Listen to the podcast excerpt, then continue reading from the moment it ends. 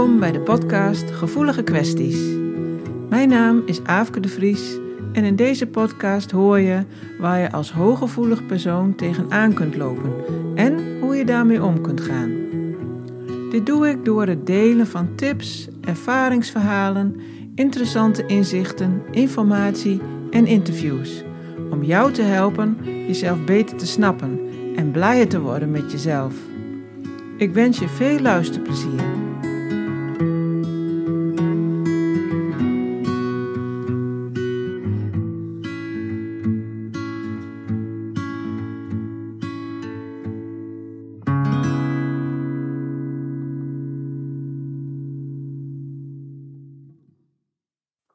Regelmatig interview ik mensen met verschillende beroepen en ik wil graag weten hoe ze in hun werk omgaan met hun hooggevoeligheid, zodat jij als luisteraar er misschien iets in kunt herkennen en er iets aan kunt hebben. En in deze aflevering heb ik een gesprek met Marian Mudder. En Marian is actrice, schrijfster, coach en therapeut. En ze is bij veel Nederlanders vooral bekend door rollen in Vrouwenvleugel, Baantjer en Flikken Maastricht. Ik kwam haar tegen toen ik naar bekende Nederlanders zocht die hooggevoelig zijn. En ik zag toen ook dat ze veel met EFT bezig is en er zelfs een cursus in geeft. Toen was mijn interesse genoeg gewekt om eens contact op te nemen. En Marian was eigenlijk meteen bereid om mee te werken aan een interview. En dat vind ik superleuk. Dus hartelijk welkom, Marian. Nou, hallo. Leuk dat je mee wil doen. Ja, ik vind het ook heel leuk om aan mee te doen. Nou, en ik noemde net al een paar tv-series waar je in speelt. Ja. Het is echt een hele waslijst, hè, waar je allemaal aan mee hebt gedaan. Ja. Daarnaast ook nog 10 theaterstukken. Ja. En je hebt ook nog, ik geloof, als ik het goed heb, 8 boeken geschreven. En ja, ik 6, denk... Ja. Oh, nou, en ik denk dat veel luisteraars eigenlijk wel benieuwd zijn hoe je dat voor elkaar krijgt als hooggevoelig persoon. Ja, dat is een hele grote vraag, hè, die je me nu stelt. Kijk, ja. Schrijvers zijn natuurlijk volgens mij bij uitstek hooggevoelig, want schrijven doe je lekker in je eentje in een prikkelarme omgeving. Dus dat is heel fijn van schrijven. Voor mij is schrijven bijna iets te prikkelarm. Heb ik eigenlijk wel iets meer. Nou, voor mij altijd heel wankel evenwicht tussen onderprikkeld raken en overprikkeld raken. Met spelen is het wel ingewikkelder geweest. Omdat ik heel lang niet heb geweten dat ik hoogsensitief was. En dus ook dacht dat er iets mis was. Dus ik vond dat wel lastig, omdat natuurlijk op een set is het vaak heel heftig en met toneel ook. Dus ja, ik ging er toen eigenlijk helemaal niet mee om, want ik wist niet dat ik hoogsensitief was. Dus ik bijvoorbeeld, om een voorbeeld te geven van een baantje, wat ik vrij regelmatig deed, was als het licht gebouwd werd, dat duurt altijd even 20 minuten of een half uur, dan moet een nieuw licht gebouwd worden voor een nieuwe set. En dan ging ik onder een bureau liggen met mijn oude licht. En dat wist iedereen, dat ik regelmatig onder een bureau lag. En dat was gewoon om even bij te komen. En ook, soms mocht je ook van de set af, als het wat langer duurde. En ik had niet altijd mijn eigen kleedkamer of zo. Maar dus ik ben wel eens in de bezemkast gaan zitten. Of ik ging bij de make-up zitten, daar was het ook vaak stil. Dus dan weer even bij mezelf te komen. En dan, dus ik heb wel manieren gevonden om ermee om te gaan. Maar het heeft vrij lang geduurd voordat ik wist dat ik voor een belangrijk deel last had van hoogsensitiviteit. Toen had ik er ook last van. En toen ik dat eenmaal snapte en wist, begreep ik ook beter hoe ik daarmee om moest gaan. Dus daarna ging het wel beter. Maar deed je dan andere dingen dan onder het bureau liggen ineens? Want op zich was het wel leuk gevonden. Ja, nee, op zich was dat natuurlijk een hele goede oplossing. Maar wat me vooral gebracht heeft... Want ik heb op een gegeven moment het boek van Elaine Aaron, heet ze geloof ik, heb ik gelezen. En ik las een interview met haar in een krant volgens mij. En ik las dat interview en er stond dus een beetje wat mensen nu hebben als ze over mijn boek lezen. Dat ze dan dat lezen en denken... Dat gaat over mij. Dat heb ik. Dat ben ik ook. En er stond ook zo'n soort checklist in dat interview. Nou, ik scoorde daar heel hoog op. En toen ben ik dat boek gaan lezen. En toen dacht ik, oh, weet je wel, er waren zoveel dingen die ik daar doe. Toen vielen er zoveel kwartjes op zo'n plek. En... Wat me dat vooral heeft opgeleverd is dat ik voor een heel belangrijk deel begreep. Er is niks mis met mij. Maar ik ben gewoon net even anders dan andere mensen. Ja. Dat heeft me geholpen in mijn zelfbeeld. Maar het is natuurlijk wel zo dat als je hoogsensitief bent... en dat wordt niet begrepen door de omgeving... En dus dan is het, dat is een recept voor zelfafwijzing. Dus ik zeg altijd, mensen die hoogsensitief zijn, die hebben geen last van hoogsensitiviteit. Waar je last van hebt, is je zelfafwijzing. Omdat je jezelf stom vindt, omdat je dat zo geleerd hebt. En vaak begint dat al in de jeugd. En ook omdat je dan geen ouders hebt die het begrijpen en je daar niet in begeleiden. Ja. Dus en dan wordt het een probleem. Het wordt een probleem omdat je last hebt van jezelf, omdat je zo bent. En die zelfafwijzing, dat is niet iets wat je meteen kwijt bent als je weet dat je hoogsensitief bent. Want dat is een patroon wat in je hersen zit. Dus dat is een ander verhaal. Maar nou ja, dat is dus wat me heeft opgeleverd toen ik begreep dat het hoogsensitiviteit was. Is dat ik in ieder geval wist dat er een groot aantal dingen waren waarvan ik dacht dat niet goed was aan me. Dat ik dacht, oké, dat kan ik gewoon laten zoals het is, want dat is gewoon van mij. Ja, dus eigenlijk werd je milder en accepterender naar jezelf. Je bejegening naar jezelf. Ja, zeker. Ja, dat ik niet van Koninginnedag hou. Dat begreep ik op dat moment. Terwijl ik het altijd een beetje stom vond. En dan ook, er waren natuurlijk ook mensen om mij heen die altijd allerlei dingen stom van mij vonden. Omdat ik allerlei dingen niet wilde of niet fijn vond. En dat begreep ik nu beter. Dus toen kon ik me daar ook minder van aantrekken. Weet je wel, mijn ex die vond me ook nogal eens een zeur en zo. Dan was ik dat soms ook wel. Maar toen ik hem dat uitlegde van, maar dit is er aan de hand, toen kon hij dat ook beter plaatsen. En ik zei van, ja, ik vind het hier te veel herrie. Weet je wel, in een restaurant dat ik meteen denk, als ik naar binnen loop, dat ik denk, oh nee, hier wil ik niet zijn. Weet je, ik loop meteen naar buiten. Het is ongelooflijk fijn als ik dan iemand bij me heb die dat snapt. Ja. En die niet zegt, wat loop je nou weer te zeuren? Wat doe je nou weer? Weet je wel. Dus ik ben zeker milder geworden naar mezelf. En kan het ook beter uitleggen aan anderen. En neem je dan ook eigenlijk je grenzen serieuzer? Of, ja. Maar dat klinkt eigenlijk alsof je het eerst ook al wel... serieus nam, ook al vond je er dan misschien wel wat van, maar je gaf wel grenzen aan, of is dat niet zo? Ging je helemaal... Nee? Nee, oh god, nee, Jezus. Nee, grenzen overgaan is maar middelneem, nee. nee, dat deed ik heel erg niet. En ik voelde ze ook niet. En nee, ik ging overal zwaar overheen. En daarom raakte ik dan ook zwaar overprikkeld. En dan... ben ik weer bang of depressief of boos. Dus nee, dat had heel erg te maken met dat ik mijn eigen grenzen overging. En anderen ook mijn grenzen over liet gaan, zeker. Ja, dus en je voelde dan wel af en toe van, of misschien wel regelmatig van... het is me nu te veel en ik wil hier niet zijn en dit en dat. Maar heel vaak deed je het dan toch? Nee, ik bleef altijd, ja, nee. Ja. Het was veel later dat ik daarnaar ben gaan luisteren. Oké. Okay. Maar nee, ik luisterde daar heel slecht naar. Heel slecht. Maar heb je dan ook allerlei klachten gekregen, zeg maar? Want je hebt zo'n enorm veel dingen gedaan.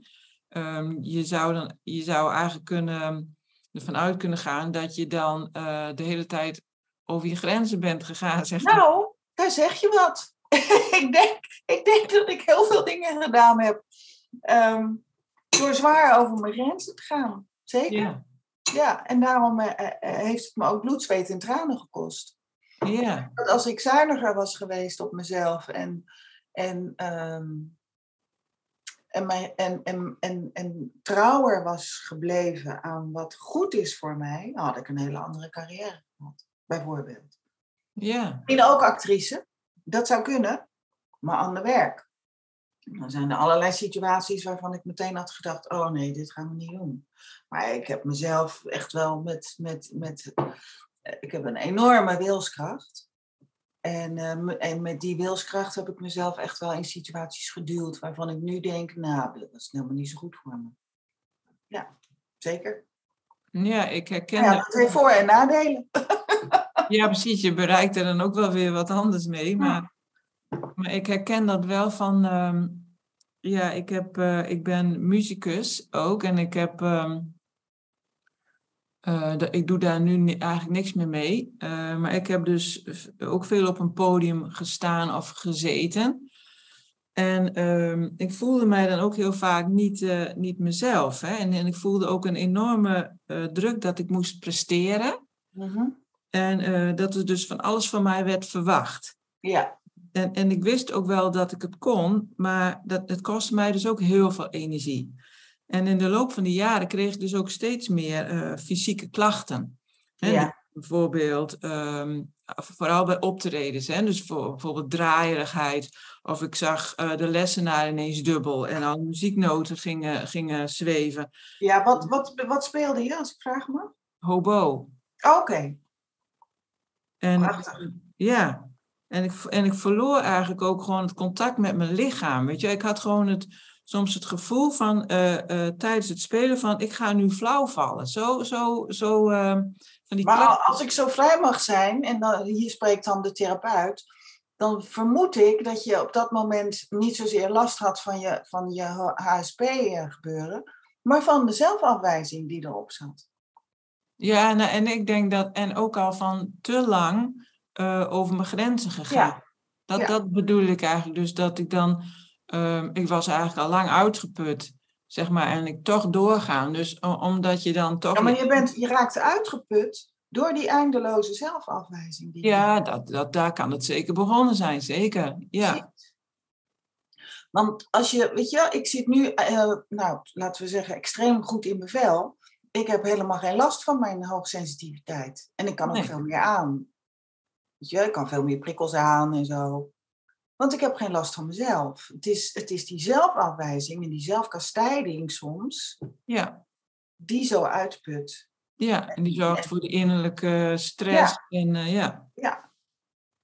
En als je nu wel overprikkeld raakt... Bijvoorbeeld, dat kan natuurlijk zijn door drukte of door weet ik veel wat, geluiden of wat dan ook.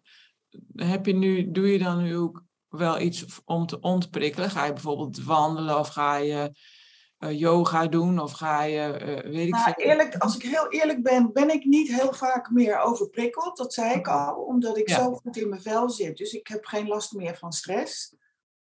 Nee. Ik bedoel, je raakt uitgeput door stress, niet door hoogsensitiviteit. Nee. Ik bedoel, het is doordat je prikkels hebt en daar een stressreactie op loslaat, onbewust, dat is de ellende, als je er stress door krijgt.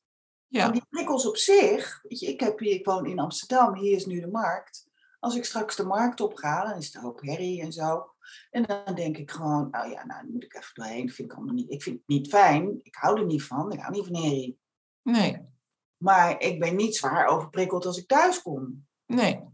Dan ga ik op de bank zitten en dan is het hier stil. En dan zucht ik 3 keer en dan ben ik weer oké.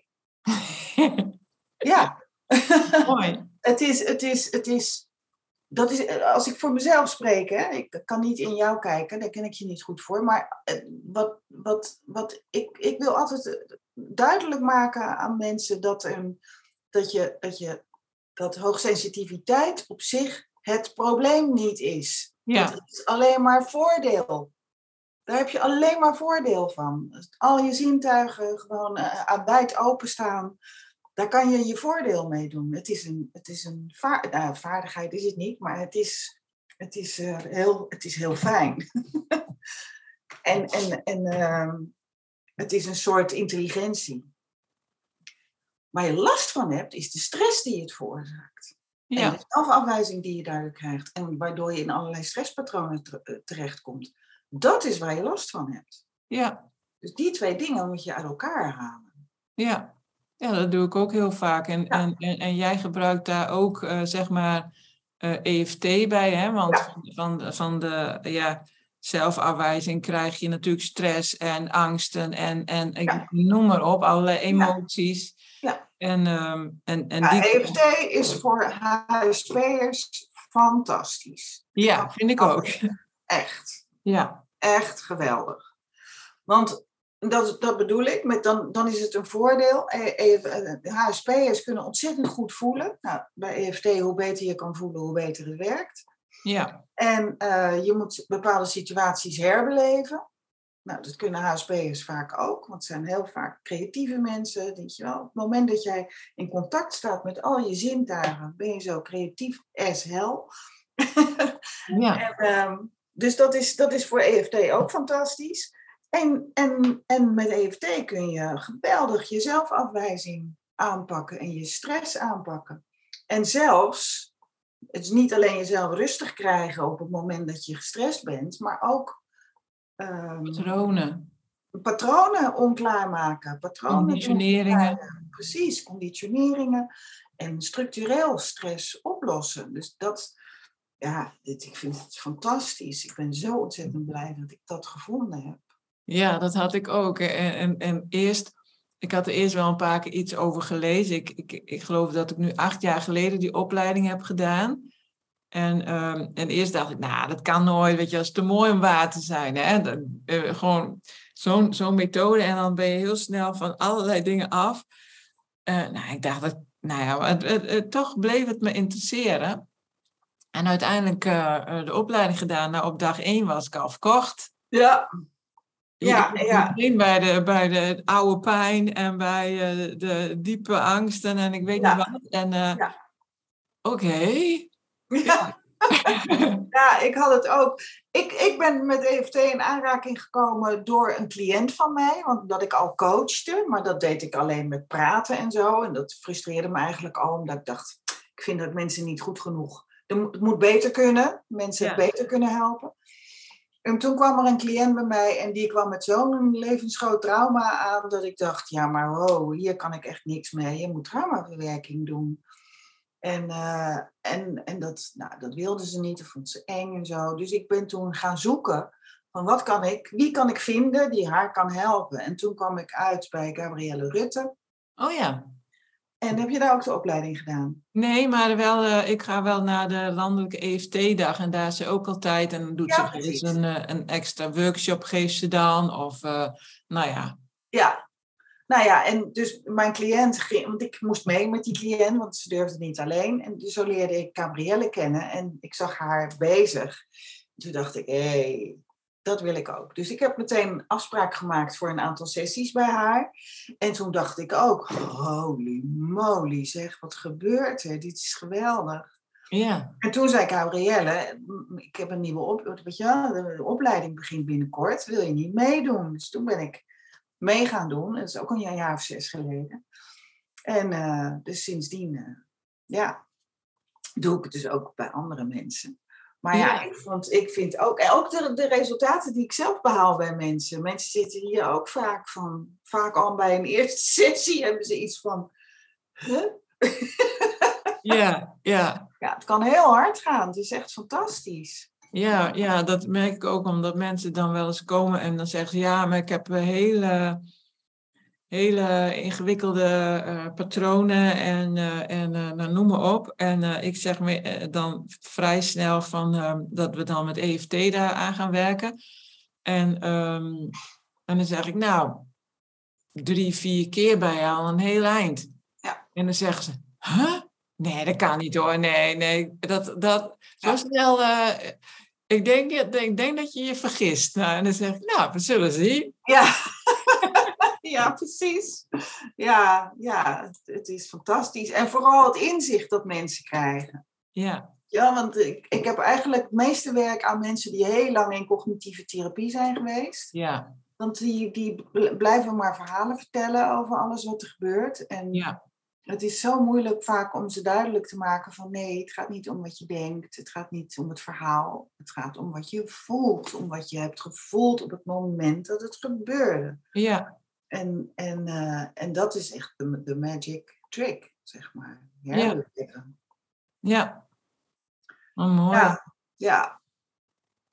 Ja, fantastisch. En je geeft dus ook een cursus, zag ik. Maar nou, ik heb een online cursus gemaakt. Oh, dus ja. Die heb ik helemaal opgenomen. Dat zijn 10 modules, 50 filmpjes, waarin ik het stap voor stap helemaal uitleg. Dus het is echt een zelfhulpcursus. En dus ik leg het stap voor stap uit wat mensen moeten doen. En ook de theorie erbij, zeg maar. Dus de boek bij en alles. Dus mensen kunnen dat in hun eigen tempo doorlopen. En dan beheersen ze de techniek om het zelf te doen. Ja. Dus dat is mooi. Nu, ja, en ik ga waarschijnlijk ook... Ik heb dit nu gemaakt om aan te bieden... omdat ik ontzettend veel aanvragen kreeg. Ik kan natuurlijk maar zoveel mensen aannemen. En omdat heel veel mensen ook te ver weg wonen... of het niet kunnen betalen, meerdere sessies. Dat is natuurlijk ook. En nu betalen ze een betrekkelijk klein bedrag. En dan kunnen ze er meteen zelf mee aan de slag. Ja, letterlijk. Letterlijk, ja. En het is niet ondenkbaar, want ik ben wel voortdurend aan het nadenken over wat ik nog meer kan doen. Want ik ben natuurlijk iemand die heel goed is om grote groepen aan te spreken vanuit mijn theaterervaring. Ja. Dus dat kan met EFT misschien ook. Het is echt wel mijn missie om dit bij zoveel mogelijk mensen bekend te maken. Oh, leuk. Maar wil je dan niet bij die stichting EFT? Ja, daar heb ik al contact mee. Oh, ja. Oké, ja. Ja, daar heb ik contact mee. Dus dat is, maar goed, dit is een beetje, ik heb natuurlijk de afgelopen 3 jaar aan mijn boek gewerkt. En als ik aan een boek werk, dan staat de wereld altijd een beetje stil voor mij. Want ik ben vrij monomaan. Ik ben een enorme duizendpoot natuurlijk. Maar als ik met iets bezig ben, dan concentreer ik me daarop. En dan wil ik weinig andere dingen te doen hebben. Ja. Dus ik heb me voornamelijk bezig gehouden met het schrijven van dat boek. En toen kwam dat boek uit in januari. En het was een soort ontploffing. Want het was binnen een week uitverkocht. En ik kreeg zo ontzettend veel mailtjes. Ik kreeg 200 mailtjes per week of zo. Als reacties op het boek en op interviews en zo. Dus... Het heeft me enorm overvallen, dus ik loop de hele tijd nog een beetje achter de feiten aan, omdat het gewoon zo druk is geweest. En zoveel aanvragen kreeg. En daar was ik, het klinkt heel stom en naïef, maar daar was ik helemaal niet op bedacht. Nee. Ik dacht, ik ga dat boek komt uit en daarna zie ik wel wat ik doe. Maar dat boek heeft heel mijn leven overgenomen. Ja. En ik zou er eigenlijk een voorstelling van maken. Dat was aanvankelijk het plan. Dat heb ik met mijn vorige boek Sofa-sessies ook gedaan. Maar door het hele corona-gedoe dacht ik... nee, ik ga niet een theatervoorstelling maken... met het risico dat ik hem niet kan spelen. Dat ga ik niet doen. Dus dat heb ik al afgeblazen. In 2020 al. En nu... En die online cursus, dat ontstond eigenlijk in januari. Dat ik dacht, omdat mensen zo aangingen op dat EFT-verhaal. En toen dacht ik, oh, misschien, nou, laat ik zo'n cursus gaan maken. Maar het is niet ondenkbaar dat ik ook nog op andere manieren cursussen ga geven of weet ik veel. Maar dat moet ik allemaal nog uitdenken. Nu ben ik weer druk mee geweest. En over 2 weken of zo gaat hij online. En dan kan ik weer over nieuwe dingen nadenken. Ja. Ja, en dat boek, hè, want veel mensen die naar deze interviews luisteren zijn hooggevoelig en dat boek gaat daar niet specifiek over. Hè, maar denk je dat mensen die hooggevoelig zijn wel veel aan dat boek kunnen hebben? Ja, zeker. Het is door een HSP'er geschreven. Ik heb nergens in het boek het woord hoogsensitief. Nee. Maar bij hooggevoelige mensen komt het enorm binnen. Mm-hmm. En ook wel omdat ik het een beetje op een andere manier aanvlieg. Wat mijn boek onderscheidt van andere boeken is dat ik juist geen onderscheid maak tussen gewone mensen, tussen aanhalingstekens, en hoogsensitieve mensen. Omdat ik eigenlijk denk dat we allemaal hoogsensitief zijn. Maar heel veel mensen die dammen hun gevoel in. Mm-hmm. En dat het boek eigenlijk, het gaat niet alleen maar over spiritualiteit. Ik begin eigenlijk met psychologie en dan gaan we naar het lichaam, naar het lichaamsbewustzijn en dan kom ik bij de spiritualiteit uit. Omdat wat ik merk en wat ik zie om me heen is dat ontzettend veel mensen verdwalen in de spiritualiteit. Maar heel veel mensen verdwalen ook in de psychologie. En het is zo belangrijk ook om iets van neurologie te weten.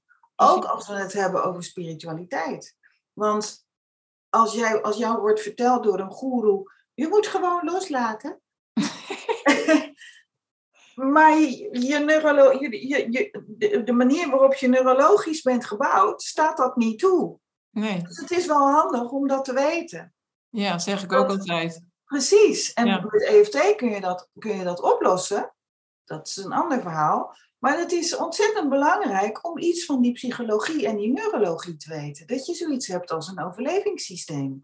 Want als dat aanstaat, dan kun je spirituele wetten, wat je wil, erop loslaten. Ja. It's not gonna happen. Nee, precies. Dus dat heb ik geprobeerd uit te leggen. Dat het bij elkaar hoort. Ja. Het zijn je hebt niet alleen maar spiritualiteit. Je hebt die psychologie heb je daarbij nodig. En psychologie zonder spiritualiteit werkt ook niet echt. Nee, loslaten zonder het te durven voelen is in mijn ogen vluchten. Hè? Dus mensen kunnen ook vluchten in de spiritualiteit. En dan, ja, en ik zeg altijd, kijk, als je hier zo'n pen hebt, kijk, die kan je loslaten. Die kan je zo loslaten, maar een gevoel loslaten is toch iets van, je zal het toch eerst moeten voelen. En met eerst... Dan kan je het pas loslaten. Ja. Maar dat is wat ik bedoel met dat mensen daar zo in verdwalen. En ik ken die mensen natuurlijk ook. Weet je, en die gaan dan letterlijk zweven. Die zweven boven hun problemen uit. Ja. Door er gewoon op een andere manier erover te gaan praten. Ze meten zich een ander jargon aan. En weet je, dan krijg je een spiritueel ego. Meer is het niet. Ja, ik noem dat wel eens spiritueel narcisme. Ja, dat is het. Zeker, zeker, ja. En het gaat om dat je moet de shit in. Precies. Je moet de shit in. Ja, en dat hoeft helemaal niet lang te duren. Want mensen denken altijd, nou, als ik daar eenmaal in beland, dan kom ik er nooit meer uit. Maar het grote voordeel van EFT is dat het misschien maar een half uurtje duurt. Ja, precies. Hele heftige gebeurtenissen, weet je wel. Dan is het 10 minuten even heel heftig. Ja. En dan denken mensen ook, ik kom er niet uit en zo. En dat zijn ook weer allemaal... Ideeën en overlevingsmechanismen en noem alles maar op. En regressie. Maar dan op een gegeven moment, nou wordt het toch minder nu. En op een gegeven moment is het weg. Ja. Ja, het is fantastisch. Maar geloof jij dan ook... Kinderen zouden het moeten leren op school, zeg ik altijd. Want dan krijg je hele andere mensen. Maar er zijn scholen die dat doen met de klas. Hè? Dus daar heb ik wel filmpjes van gezien. Dan gaan ze, en die kinderen worden dan ook gevraagd van, wat vind je ervan? Want dan moeten ze, 's ochtends doen ze met de hele klas, doen ze niet specifiek op een gebeurtenis of zo, maar dan gaan ze gewoon die punten tikken.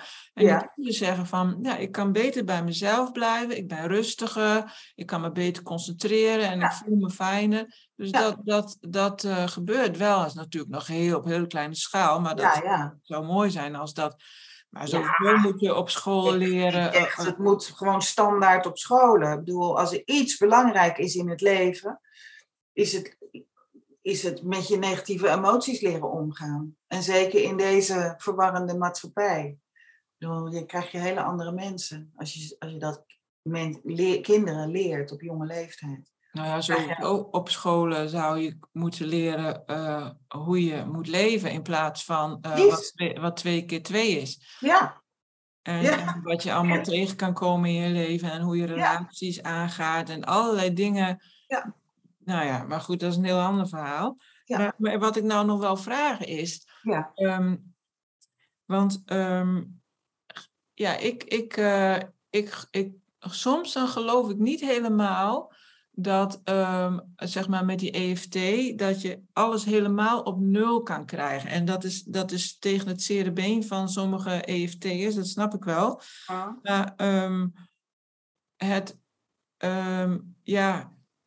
er zijn dingen, die zijn dus bijvoorbeeld vroeger gebeurd, hè, een trauma of zo. Ah. En die kunnen dan nog steeds wel ergens zomaar onverwacht een keer getriggerd worden. En dan is weer even dat gevoel er. Maar dat het dan in ieder geval niet meer je helemaal overneemt of dat je er helemaal in verzuipt.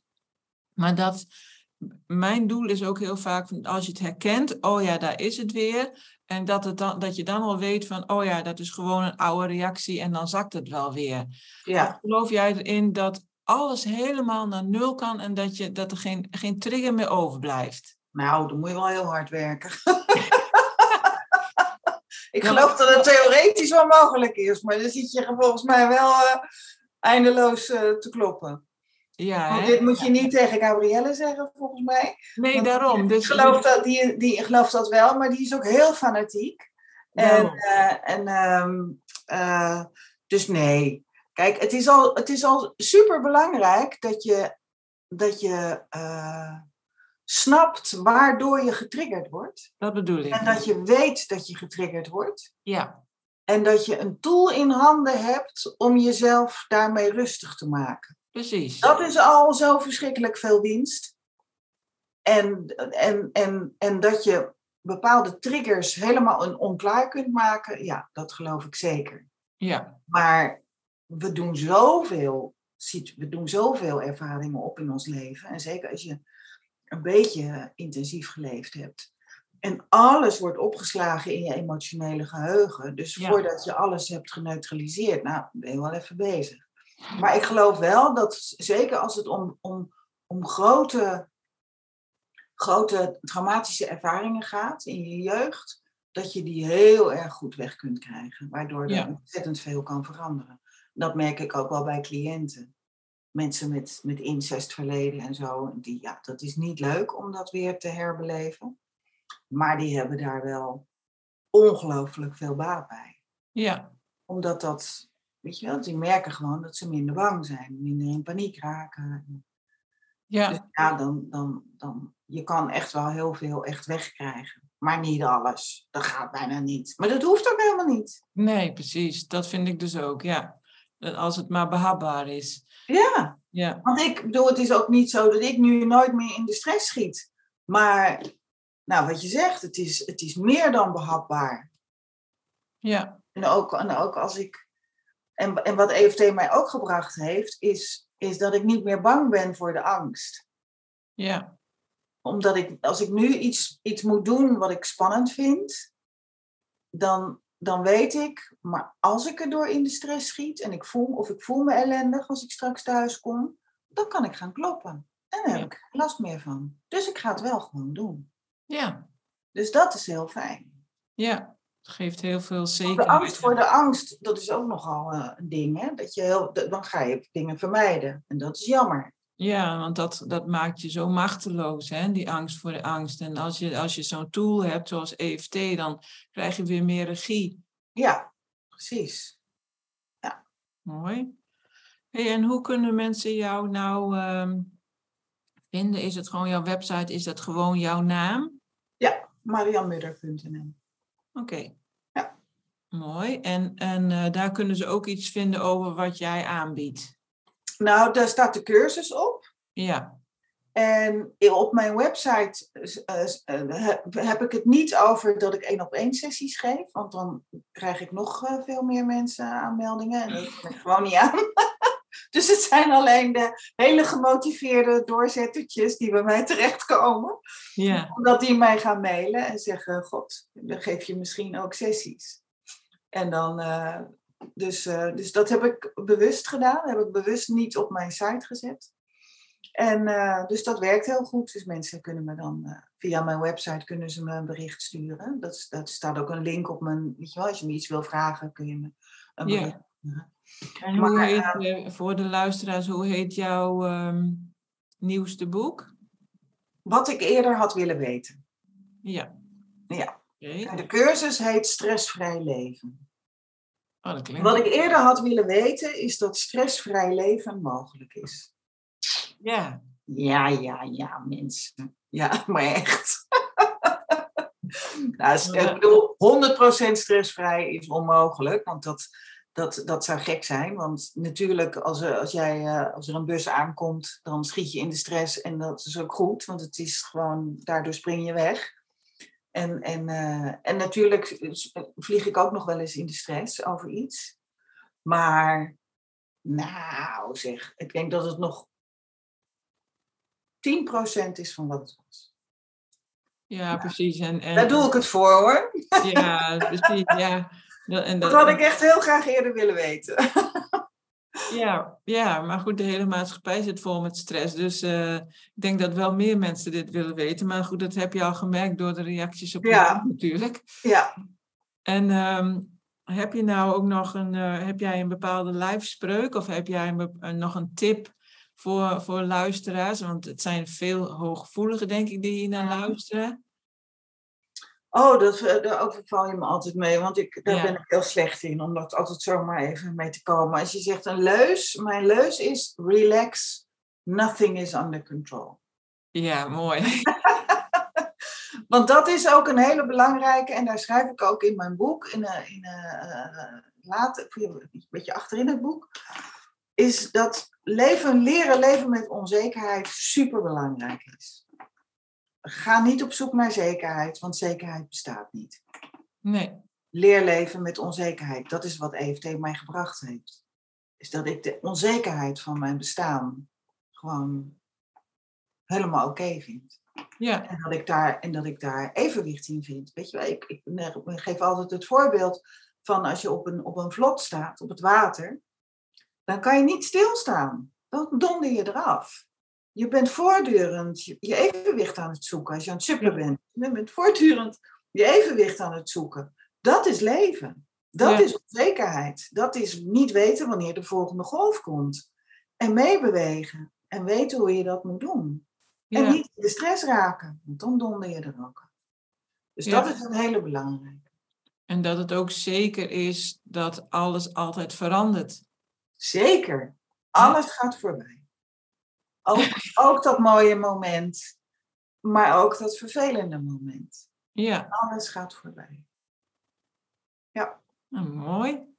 Nou, hebben we nog iets vergeten? Zeg je van, nou, dit wil ik nog toevoegen, of zeg je nou... Nou, volgens mij, ik zou nu niks weten. Nee, hè? Nee.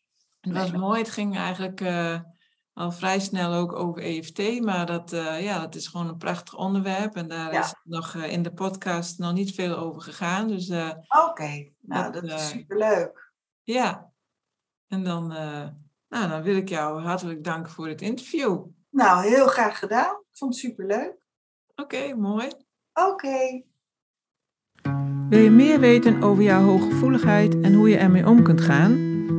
Kijk dan eens op mijn website, waar je als deelnemer toegang kunt krijgen tot alle trainingen, waardoor jij in balans kunt komen en blijven. Ga naar www.dathebiknoualtijd.nl voor meer informatie en om jezelf in te schrijven. Is er een onderwerp waar je graag een podcast over wilt horen? Of ben je benieuwd naar een interview met iemand? Laat het me weten. Ken je iemand die deze podcast interessant zou kunnen vinden? Stuur hem dan gerust door. En als jij dit een waardevolle of leuke podcast vindt, dan zou ik het heel erg waarderen als je een review achterlaat. Bedankt voor het luisteren en tot de volgende keer.